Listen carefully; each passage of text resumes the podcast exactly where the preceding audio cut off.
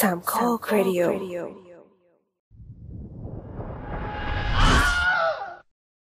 ครั้งก่อนพูดถึงหนังที่เล่าเรื่องราวของอนาคตที่ผ่านพ้นไปแล้ว กลายเป็นอดีตของปัจจุบัน แต่ก็ยังเล่าไม่หมด เพราะมีหนังหลายเรื่องที่คอนเซปต์น่าสนใจเอามาขยายต่อจริง ๆ วันนี้ก็คงจบได้แล้วละมั้ง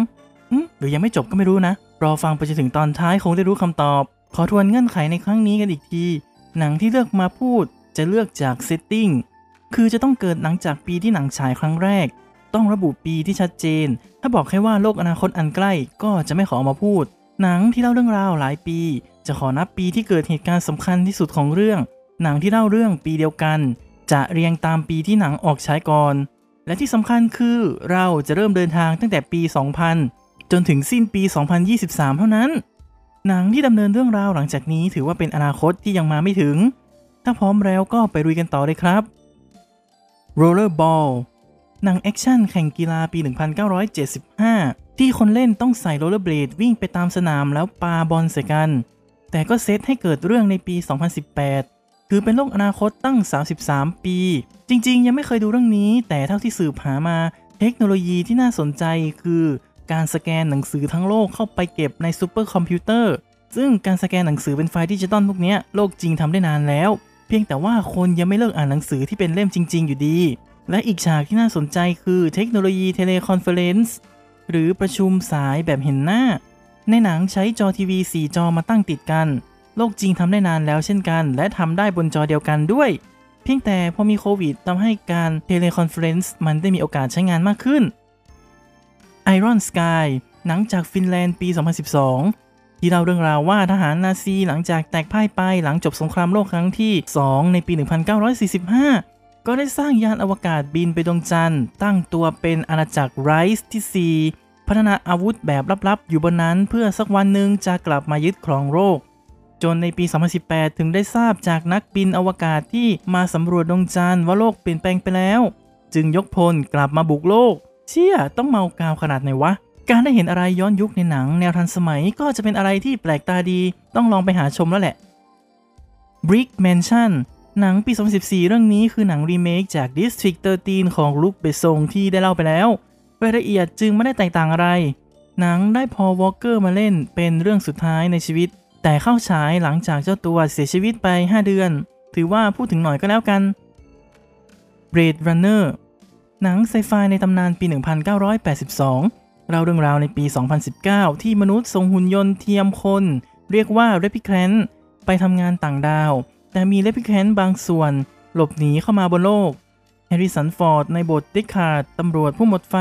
รับหน้าที่ไปตามจับมาให้ได้ ด้วยความที่เหมือนมนุษย์มากๆ เลยต้องแยกยากหน่อย หนังเป็นไซไฟผสม film noir ได้บรรยากาศ future punk ที่เป็นแรงบันดาลใจให้สื่ออื่นๆ ออกมาอีกหลายชิ้น แต่สิ่งที่ 2019 ยังทำไม่ได้คือ Replicant และรถเหาะทำไมกันนะ ฉันก็อยากได้รถเหาะเหมือนกันนะ รีบๆคิดค้นออกมาหน่อยสิ The New Barbarians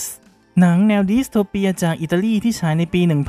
1982 เล่าเรื่องราวในปี 2019 หลังจากเกิดสงครามนิวเคลียร์ ก็ได้มีกลุ่มโจรที่ชื่อเทมพลาออกปล้นชาวบ้าน หนึ่งในอดีตกลุ่มเทมพลาที่ชื่อสกอร์เปียนก็ได้รวมพลเพื่อปกป้องหมู่บ้าน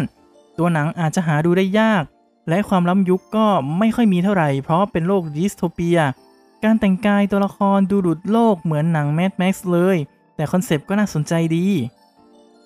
2019 After the Fall of New York หนังไซไฟปี 1985 จากอิตาลีที่เล่าเรื่องราวว่าโลกพังพินาศด้วยสงครามนิวเคลียร์ในปี 1999 และ 20 ปีต่อมากัมมันตรังสีทำให้มนุษย์ขยายเผ่าพันธุ์ไม่ได้ แต่มีผู้หญิงคนหนึ่งในเมืองนิวยอร์กที่ยังมีลูกได้ จึงมีการส่งทีมกู้โลกไปยังนิวยอร์กเพื่อนำผู้หญิงคนนั้นออกมา ปัญหาก็คือนิวยอร์กปกครองโดยกลุ่มคนเถื่อน ที่จับมนุษย์มาทดลองอย่างเหี้ยมโหดหนังได้แรงบันดาลใจจาก Escape from New York และ Mad Max 2 อย่างเข้มข้น เป็นดิสโทเปียแนวหลบหนีจากเมืองที่บ้าคลั่ง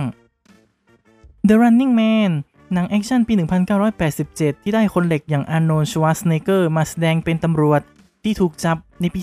2019 แล้วโลกตอนนั้นมีอาชญากรรมสูงมากๆ จนได้มีรายการเรียลิตี้ชื่อ The Running Man ที่รัฐบาลจะปล่อยให้เหล่านักโทษหลบหนีไปใช้ชีวิตในเมือง แต่จะส่งนักฆ่าเข้าไปฆ่า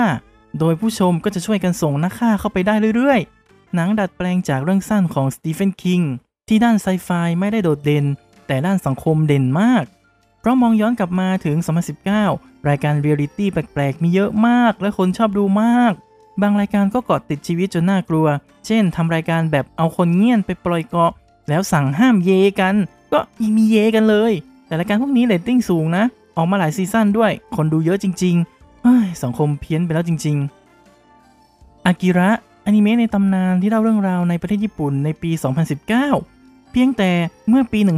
1988 กรุงโตเกียวเมืองหลวงของญี่ปุ่น ถูกระเบิดปรมาณูแหลกละเอียด เกิดสงครามโลกครั้งที่ 3 เมืองหลวงใหญ่และเมืองสำคัญของโลกล้วนแล้วแต่ถูกระเบิดปรมาณูทำลายทั้งสิ้น 31 ปีผ่านไปญี่ปุ่นจึงสร้างเมืองขึ้นตรงอ่าวโตเกียวขึ้นมาใหม่ ที่มีสภาพเหมือนเมืองโตเกียว ใช้ชื่อว่านีโอโตเกียวท่ามกลางสภาพสังคมที่เลวร้าย และจิตใจของคนที่เสื่อมถอยลงเรื่อยๆ ได้มีกลุ่มเด็กวัยรุ่นที่ชอบซิ่งมอเตอร์ไซค์ป่วนเมืองกลุ่มหนึ่งนำโดยคานิดะและเทสุโอะ เหมือนเด็กวัยรุ่นทั่วไปที่ชอบป่วนเมืองและต้องถูกจับแล้วปล่อยจากเจ้าหน้าที่ตำรวจบ่อยๆ จนกระทั่งวันหนึ่งเทสุโอถูกองค์กรลับแห่งหนึ่งจับตัวไป และเข้าสู่โครงการลึกลับที่ชื่ออากิระ เป็นหนังที่ฉายภาพโลกแบบดิสโทเปียที่กึ่งเจริญกึ่งเสื่อมโทรมและออกมาเป็นแนวทางของญี่ปุ่นในยุคที่กำลังพัฒนาประเทศต่อเนื่อง จึงได้ setting ที่สวยงาม แต่ไม่อยากให้เกิดขึ้นจริงเท่าไหร่ อวตารอย่าเพิ่งตกใจ นี่ไม่ใช่อวตารของเจมส์แคมเมรอน เพราะนั่นเป็นอนาคตที่ยังมาไม่ถึง แต่เรื่องนี้เป็นหนังชื่อเดียวกันนี่แหละ สัญชาติสิงคโปร์ซึ่งขายในต่างประเทศในชื่อ Cyber Wars หนังฉายในปี 2004 เล่าเรื่องราวในปี 2019 ที่ทางการบังคับให้ประชาชนทุกคน ฝังไมโครชิปภายในร่างกาย โดยเชื่อมต่อเข้ากับระบบ Cybernet ส่วนนางเอกได้รับหน้าที่ไล่ล่ากลุ่มโจรที่ใช้ไมโครชิปปลอมเพื่อตบตา และทำเรื่องนอกกฎหมาย เทคโนโลยีที่น่าสนใจในหนังเรื่องนี้คือไมโครชิปที่ฝังในร่างกาย ปัจจุบันมีการใช้กับสัตว์เลี้ยงแต่ก็ไม่แพร่หลาย แนวคิดในการใช้ในคนมีมาเรื่อยๆ แต่ยังตอบคำถามเรื่องการใช้งานและสิทธิมนุษยชนไม่ได้เท่าไหร่ ถ้ามองจาก 2004 คงคิดว่าไมโครชิปน่าจะยืนยันตัวบุคคลได้ดีที่สุด แต่มาถึง 2023 เรามีสมาร์ทโฟนใช้แทนได้ในบางอย่าง และใช้พวกลายนิ้วมือหรือใบหน้าในการยืนยันตัวตน ซึ่งมันก็ยังดีกว่าฝังไมโครชิปแล้วกันเนอะ The Island หนังแอคชั่นสุดมันของไมเคิลเบย์ที่เล่าเรื่องราวของพระนางที่อาศัยอยู่ในสถาบันวิจัยแห่งหนึ่งกับกลุ่มคนจำนวนมาก แต่ได้รับคำสั่งห้ามออกจากสถาบันอย่างเข้มงวด โดยความสงสัยว่าข้างนอกมันเป็นยังไง จึงพยายามหลบหนีออกมาได้ในที่สุด และพบว่า อืม มันอาจจะ spoil นะ แต่หนังมันเก่าแล้วจริง ๆ เอาเป็นว่าพระนางและทุกคนในสถาบันเป็นร่างโคลนที่คนมีเงินจากโลกความจริงมาเพาะเอาไว้ เพื่อที่ว่าตัวเองจะเอาอวัยวะไปใช้เปลี่ยน หรือแม้กระทั่งใช้เป็นตัวตายตัวแทนในการออกงาน ซึ่งโอ้โห ถ้ามองผ่านมุมมองไซไฟมันก็เป็นไอเดียที่เจ๋งนะ แต่มองกลับมาโลกแห่งความจริง การโคลนนิ่งมนุษย์เป็นอะไรที่น่ากลัวมากๆ มองข้ามเรื่องวิธีการทางวิทยาศาสตร์ไปถึงคำถามทางปรัชญาเลยว่า ชีวิตที่ถูกโคลนขึ้นมา มีสิทธิ์ มีความคิด มีจิตจำนงอิสระขนาดไหน ซึ่งเราเอาไว้คุยกันในโอกาสหน้าละกัน แต่เราว่า โชคดีแล้วที่ปี 2019 ยังไม่มีการโคลนนิ่งมนุษย์จริง ๆ Daybreakers หนังจากปี 2010 ที่เล่าเรื่องราวของโลกในปี 2019 ที่มนุษย์ส่วนใหญ่ติดเชื้อไวรัส หรืออะไรสักอย่างนี่แหละ ที่ทำให้ชีวิตเหมือนเป็นแวมไพร์นั่นคือเป็นมนุษย์ค้างคืน เอ้ย ค้างคาว และต้องหาเลือดมาดื่ม ซึ่งพอเป็นคนส่วนใหญ่ทั้งโลกที่เป็นทำให้คนส่วนน้อยที่ไม่ได้เป็นก็ถูกล่าและสังหารไป จนกลายเป็นว่ามนุษย์ปกติขาดแคลนมาก ชะตากรรมของมนุษย์ปกติน่าสงสารมากเลยในเรื่องนี้ ประเด็นที่น่าสนใจคือการสังเคราะห์เลือดเทียม เพราะเลือดนี่ถึงแม้ว่าจะเป็นของเหลวที่มีอยู่ในร่างกายของมนุษย์ทุกคน แต่ใช่ว่าจะเอาไปใช้กันได้ง่าย ๆ และในอนาคตโลกเราที่ไม่รู้ว่าจะเกิดเหตุการณ์อะไรที่จะฆ่าชีวิตคนมากๆหรือไม่ การสังเคราะห์เลือดเทียมน่าจะช่วยลดการขาดแคลนเลือดสำหรับการแพทย์ได้ ซึ่งในโลกจริงนี้กำลังมีการทดลองให้เลือดเทียมกับมนุษย์ ครั้งแรกในปี 2022 โดยเป็นทีมนักวิจัยจากประเทศอังกฤษที่สังเคราะห์เลือดจากสเต็มเซลล์ภายในร่างกาย โดยเอามาเพาะเลี้ยงและกระตุ้นให้กลายเป็นเซลล์เม็ดเลือดแดง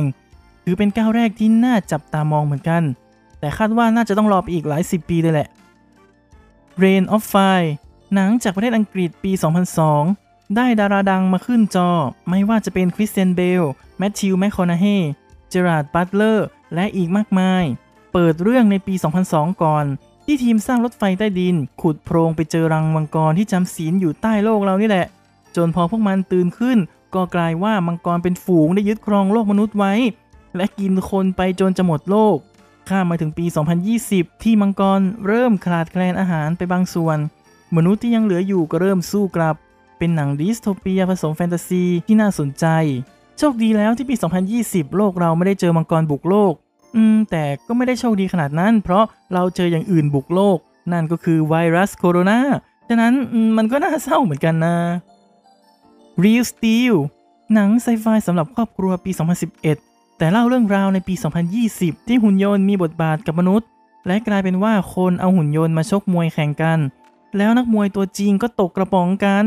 พระเอกอย่างคุณสามีฮิวจ์แจ็กแมนก็เป็นอดีตนักมวยที่ตกอับ และตัดสินใจมาโค้ชให้ลูกชายของแฟนเก่า ในการชกมวยของหุ่นยนต์ เพื่อปลดหนี้ให้ตัวเอง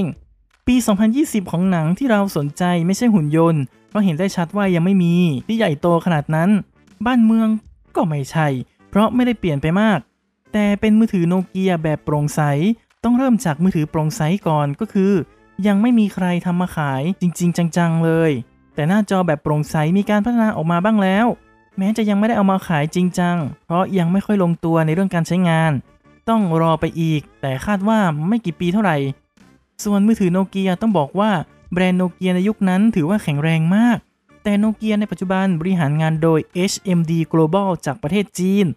แต่ไม่สามารถกลับไปดังแบบเดิมได้อีกแล้ว เพราะหาจุดแข็งไปสู้เจ้าอื่นไม่ได้นอกจากชื่อชะตากรรมของโนเกียก็คงไม่ต่างจากพระเอกในตอนต้นเรื่องเลย